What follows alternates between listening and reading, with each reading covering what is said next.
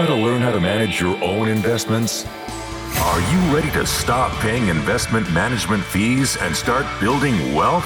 The DIY Investing Podcast is dedicated to providing you with the knowledge, skills, and resources you need to be a better investor. Learn how to make investments through the use of fundamental analysis, mental models, and business management insights. Now, here's your host, value investing expert, Trey Henninger.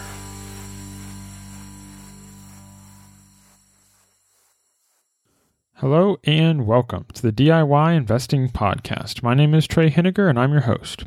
Be sure to subscribe to the podcast to get more great investing content. If you're listening on YouTube, hit the like button on this video.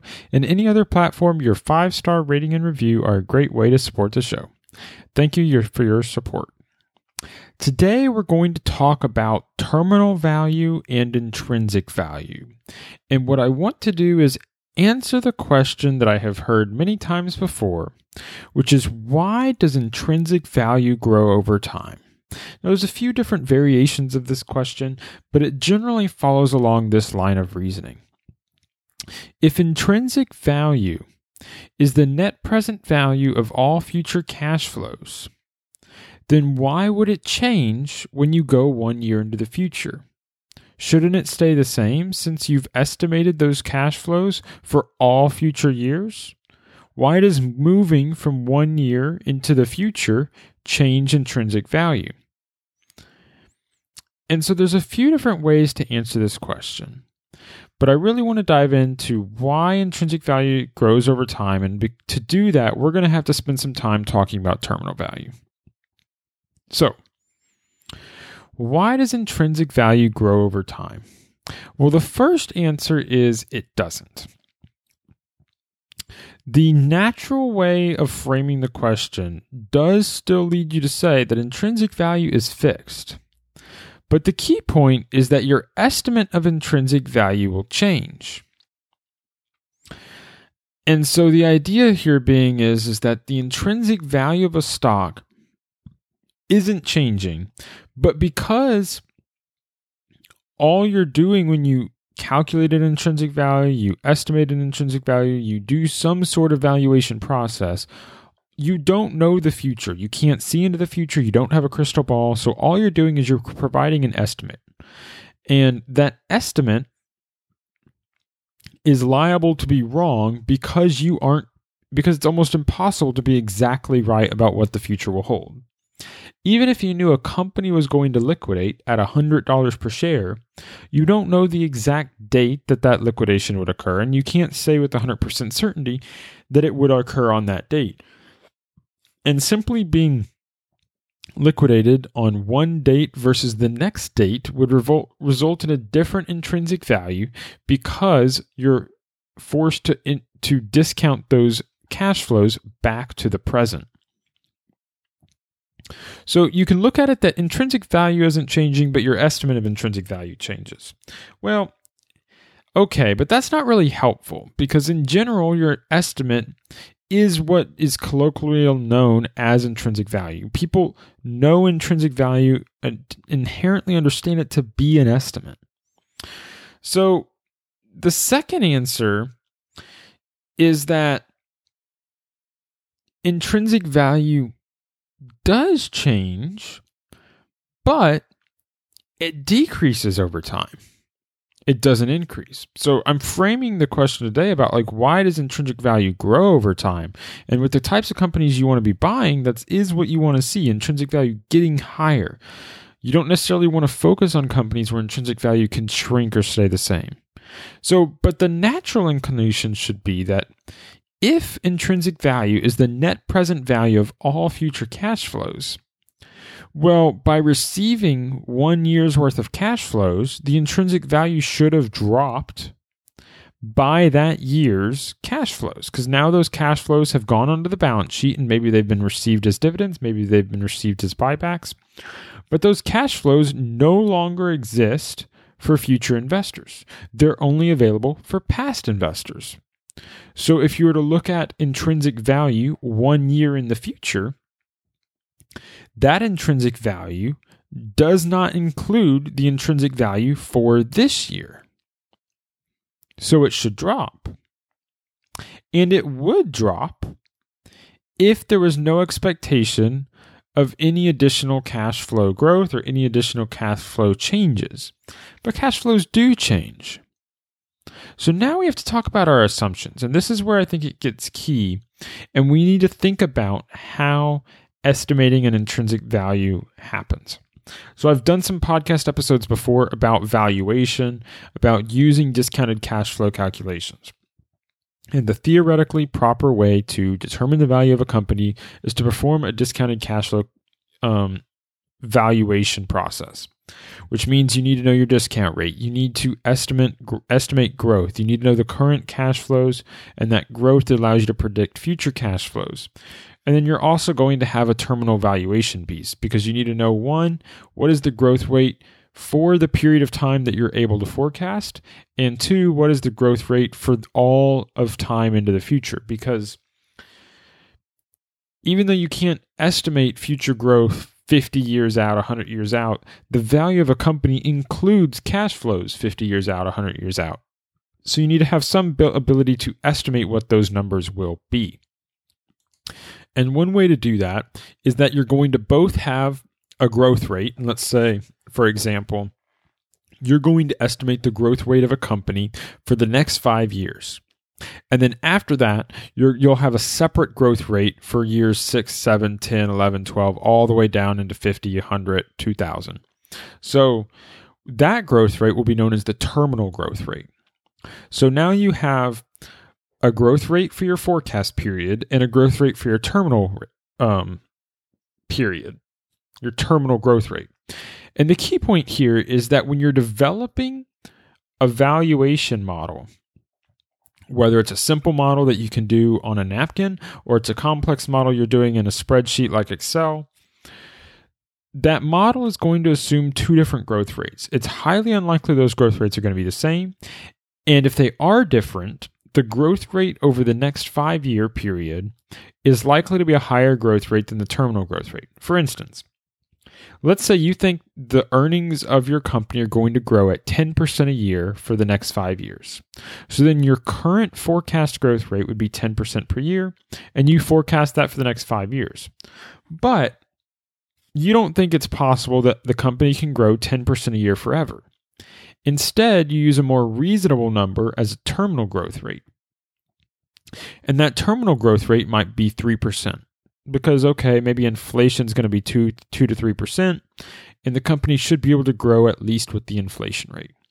So, this would be a reasonable way to do it. So, now what you have is you have a growth rate for years 1 through 5 of 10%, and you have growth rates for 10 years 6 through infinity at 3%.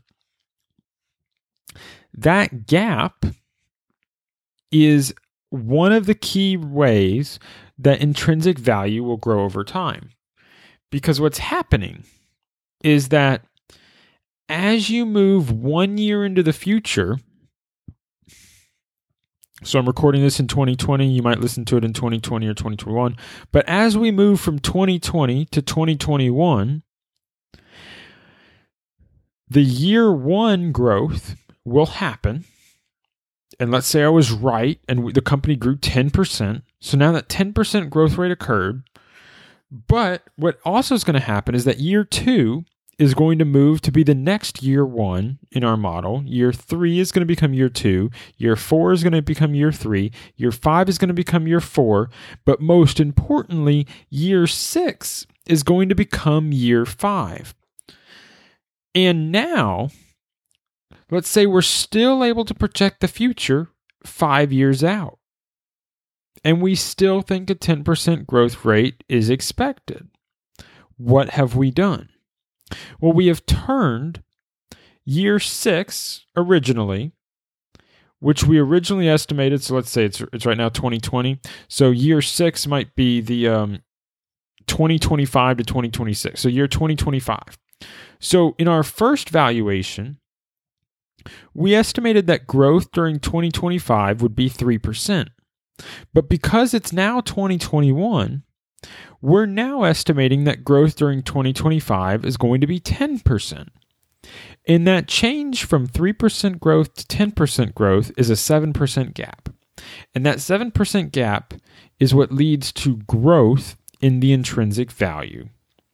And it means that over time, if you're estimating intrinsic value using a discounted cash flow model that includes a terminal growth period, like almost all valuations do, your intrinsic value will grow as the terminal growth rate is transformed into the forecasted growth rate because there's typically a gap between those two numbers.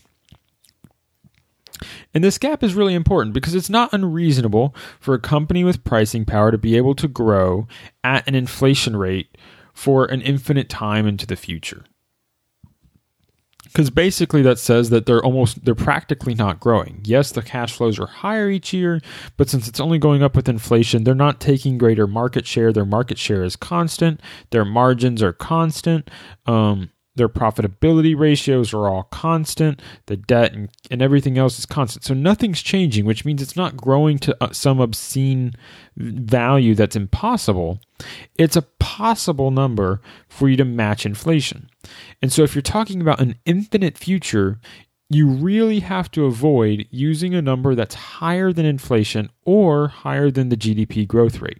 Because if you do estimate an infinite growth that exceeds the growth rate of the total economy, then you're estimating that at some point in the future, this company will be larger than the entire world economy, which doesn't make any sense. So you have to be very careful about making sure to choose a slow, a relatively slow, and a relatively small terminal growth rate. So everything I just said there is reasonable. This is what people do when they're doing valuations. This is a professional accurate way in which to do evaluation.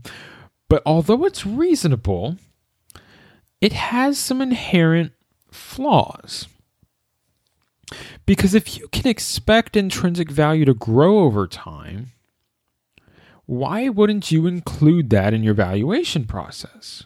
Well, part of it's conservative, right? So you're trying to understand that it's better not to try and forecast the future with really high growth rates because any forecast of the future, even if you're only forecasting one month in advance or one year in advance, is fraught with tons of uncertainty. So if you're every additional year that you forecast in the future is exponentially more difficult to get right. So it's exponentially more difficult to forecast six years in the future than it is five. And it's unheard of more difficult to forecast 10 years instead of five, or 20 years instead of five. It's not a linear progression. Each additional year compounds on itself in the difficulty needed to accurately forecast it.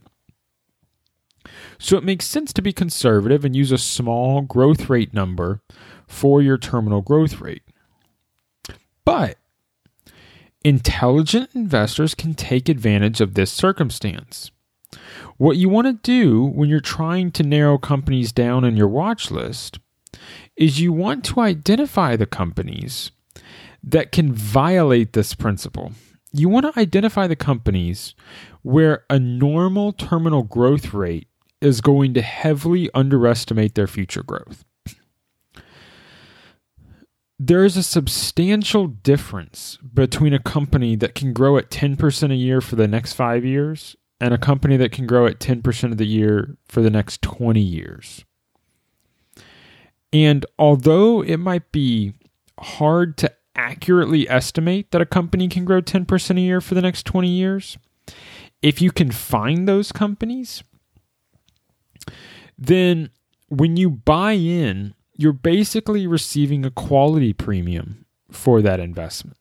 Because the high quality nature of that company and the ability to reinvest their capital at high rates of return in order to continue that growth for a long period of time means that every additional year is going to see people adjust their intrinsic value higher to take into account the fact that the company is for lack of a better term, outperforming their own projections. Because no one's willing to forecast exact numbers 20 years out.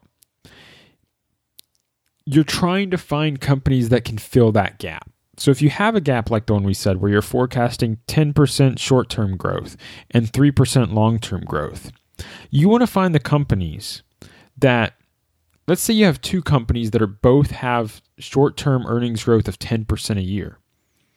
You want to try and do everything you can to figure out which one of those companies is going to have that growth last longer. Because if they can grow at 10% a year for an extra 5 to 10 years, the uh, added shareholder value is humongous in compared to the company that can only grow for that 5 years. They don't even have to grow at 10% a year. If they can grow at 6 to 8% a year for an additional 20 years, instead of that 3% terminal growth, now you're capturing that 6 to 8% growth. And that additional value is substantial if you were to actually run that intrinsic value calculation over such a long period of time. So I'm not advising that you change the way you use a discounted cash flow model. It's prudent to use a low terminal valuation terminal growth number. But ideally, you use a terminal low terminal growth number and you find companies that are going to have a higher growth than the number you estimate because that's going to be a positive surprise for you in achieving your targeted rate of return down the line. So, this is one way in which you can improve your margin of safety. So, what are the types of companies that can do this? So, my, one of my favorite examples that I've seen about this type of thing is like Hershey's. So, Hershey is a company that's been around, I think it's over 100 years now in the United States. They produce chocolate. Um, if you're not aware of the, the Hershey brand, um, they're quite famous in the United States, but they're, they're less so outside of the United States. Um, but this company is able to produce almost its entire product, I think, from one factory in Pennsylvania. Um, but I think it's just one factory. And they produce chocolate. And because chocolate has such a strong branding position and um, pricing power they've been able to grow at rates like 8% a year for decades and decades and decades so this is the type of company that the inflation rate of the general economy is likely to be lower than the inflation rate of chocolate. Because chocolate is primarily purchased around holidays, holidays like Valentine's Day, holidays um, like Easter or Christmas or stuff like that. So if you're giving someone chocolate on Valentine's Day, you're not really looking at the price because your significant other that is receiving the chocolate is going to want their preferred type of chocolate regardless of the price. Because if you get the wrong brand, they're not going to be happy. So you're going to buy the wrong, the correct brand, regardless of what the price raise was from the year before. So this is the type of company that can grow volume, let's say 3% a year every year, and grow sales price 5% a year every year. So they're able to grow their sales at the same time that they grow their prices. And this combination leads to very high growth rates over time and improving margins and all sorts of things like that. So you have a company that has high returns on capital and can reasonably expect for a long period of time in the future to be able to raise their prices at above the rate of inflation. What does that mean? That means very high quality companies like Hershey, very high quality companies that have this long term pricing power, are likely to be perpetually undervalued because the average person when doing evaluation on the company is going to use a terminal growth rate that is lower than their actual long-term growth rate. And it's not that they're making a mistake. It's just that by doing so, the valuation is necessarily going to be less than the actual net present value of all future cash flows because the future cash flows are likely to be substantially higher than they estimate. So, why does this work? Well, it works because what's really happening is that as each year passes, I'm going to use a, a, gaming term here for you. Uh, the fog, or I guess it's a military term, the fog of war um, that is the future is becoming illuminated. So in war, there's this concept called fog of war that you can't see the battlefield except for the areas that you've explored. Now, this has become less relevant in modern times now that you have satellites and, and, and planes and you can do reconnaissance um, with, with aerial forces. Um, but historically, if you didn't have you would not know what your enemy was doing on the battlefield until you went to you know, and looked for them. So you didn't necessarily know where your opponent's armies were, and so it pr- produced a lot of uncertainty in military planning. Well, the same is true in investing. You don't know the future until you enter the future. So, what's happening is that as each year passes, we can now see the future because you're in the future. So if you go forward from 2020 to 2021, you can now see the results of 2021 because you're living through them. Likewise, if when you go to 2022, you can now see the future and see what's happening in 2022 because it's not your future anymore, it's the present. So what's happening is, is as you move into the future, it's easier to for- forecast further ahead than you were able to before. This means that your estimate of intrinsic value is going to become more accurate over time because some of the years that were previously an estimate are now actual fact. So for instance, let's say you estimated, you know, 10% growth the next 5 years, but in year 1 growth was 12%. So now you know exactly what the growth was in year one. You don't have to estimate it. So you only have to estimate years two through infinity. And that extra insert that extra certainty means that your cash flows have one grown faster than you expected, and two are exactly what you know they, them to be now that they have occurred. So your uncertainty has dropped, and the there was outperformance as well. So what you're really doing here is you're moving a year from inside the terminal value range to within the forecast range. And that process is a driving force that drives intrinsic value calculations higher over time.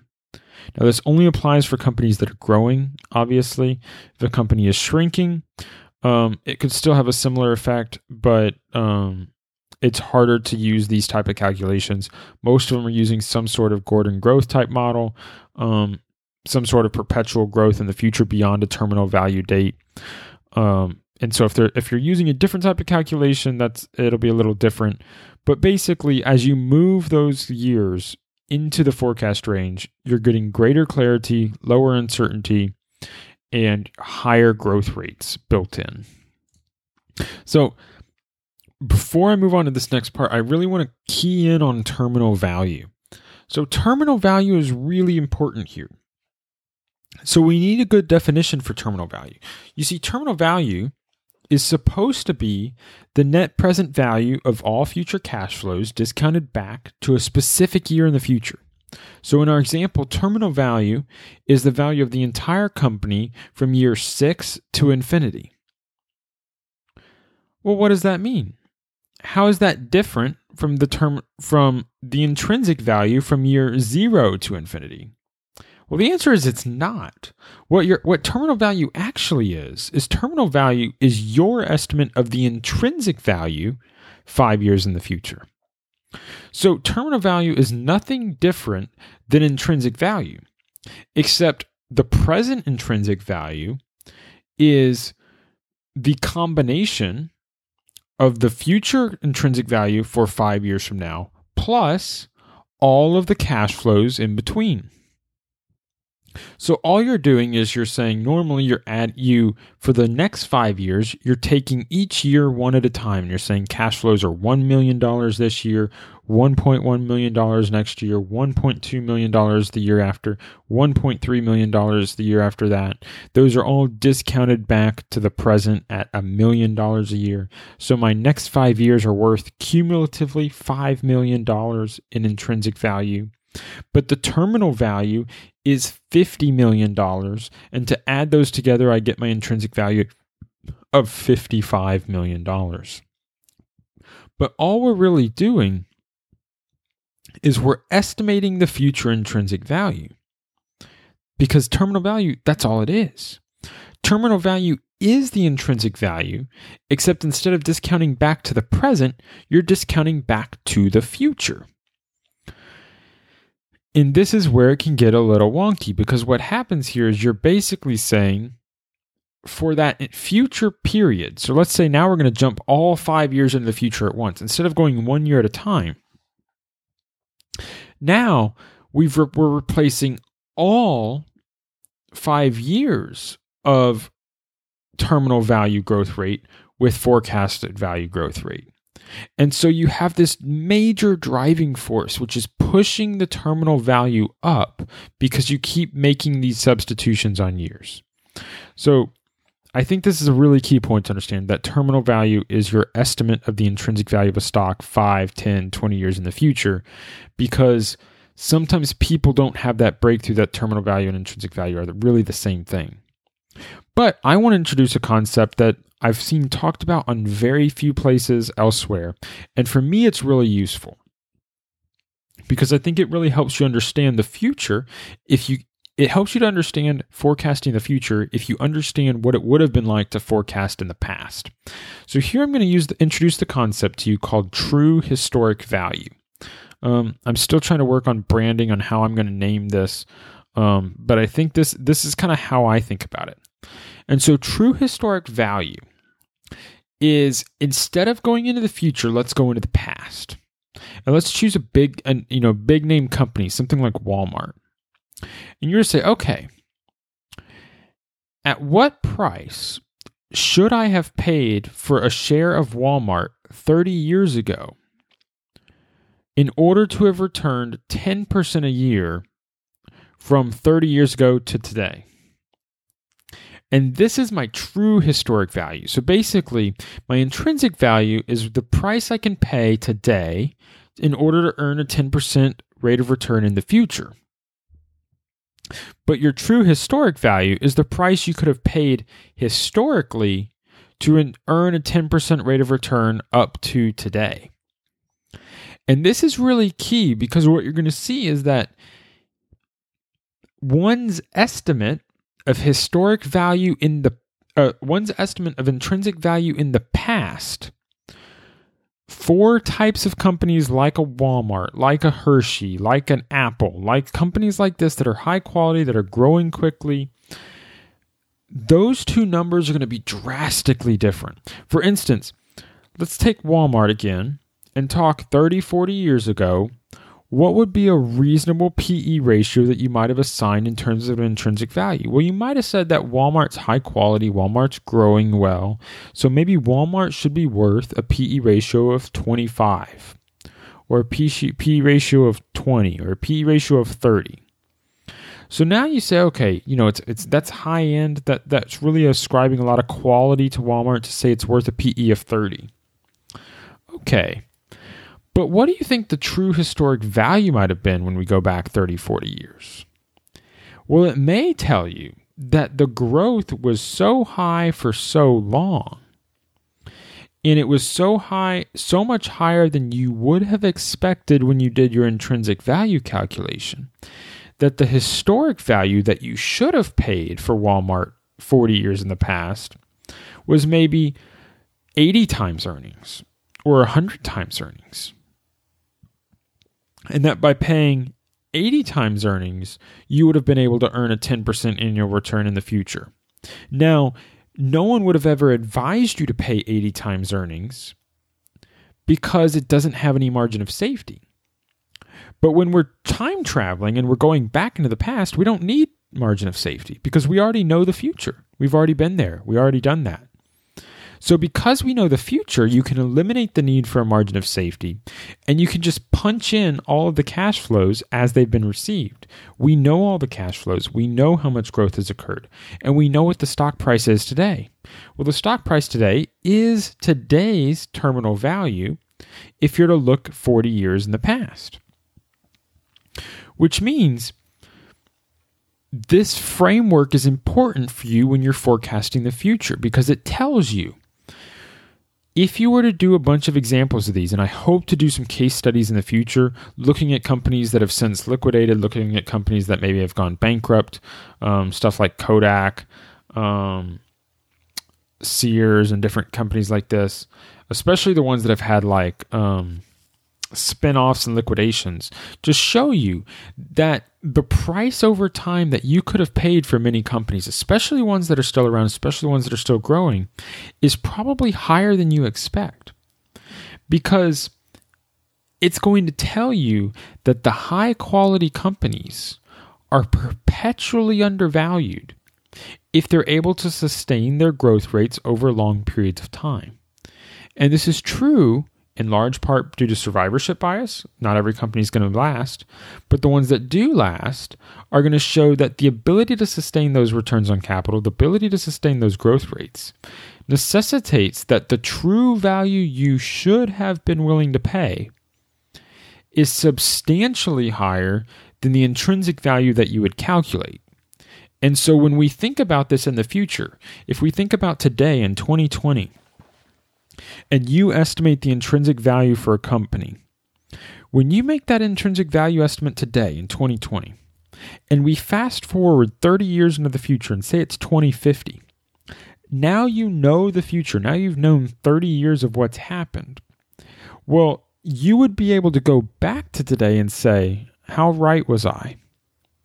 And if the company's high quality, if the company's a good, high quality company with strong growth, it's almost inevitable that the intrinsic value estimate you made is going to be substantially lower than the true historic value price. And that gap will narrow over time until eventually they connect to each other in the future on either the date of liquidation or the present, whatever that may be. And so that concept that over time as you travel through time, your historic value and your intrinsic value will come to be equal in the present. It is also true for terminal value and intrinsic value in the future. Your terminal value is going to have to adjust and raise your intrinsic value over time until you match and they come equal to each other. Because when you eliminate the, the uncertainty of moving through time, that uncertainty goes away, and now you know the truth of what actually happens, which means your intrinsic value is going to adjust. So, as I'm sitting here at the end of this episode, I'm really. I hope that this one's been helpful. This is one of the ways in which I think about investments. I don't think a lot of people are thinking about them in these terms. Maybe they are, maybe they aren't. But I think it's helpful to me because by using these terms and understanding the interplay between intrinsic value, terminal value, and true historic value, you'll better be able to understand the interplay in the calculations that are going on. All these variables, all these assumptions matter. And they matter a lot in terms of what cash flows are worth, what you should pay for a company, and it really shows you the value of investing in high quality stocks. So I'm a high quality investor. I like to concentrate on my best ideas, and I think this concept is a large reason for that. So thank you for listening to this podcast. The full show notes for this episode will be available, including my outline for today's show at DIYinvesting.org slash episode 104. If you've gained value from today's content, please consider supporting the show financially as a patron. You can become a patron at DIYinvesting.org slash P-A-T-R-O-N. Thank you for listening, and until next time, stop paying fees, start building wealth.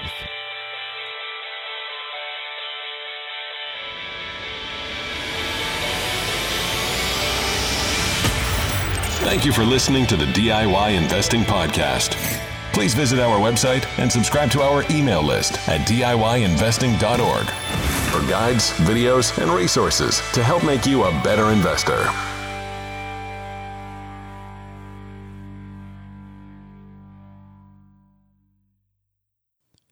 The DIY Investing Podcast is presented for general informational and entertainment purposes only.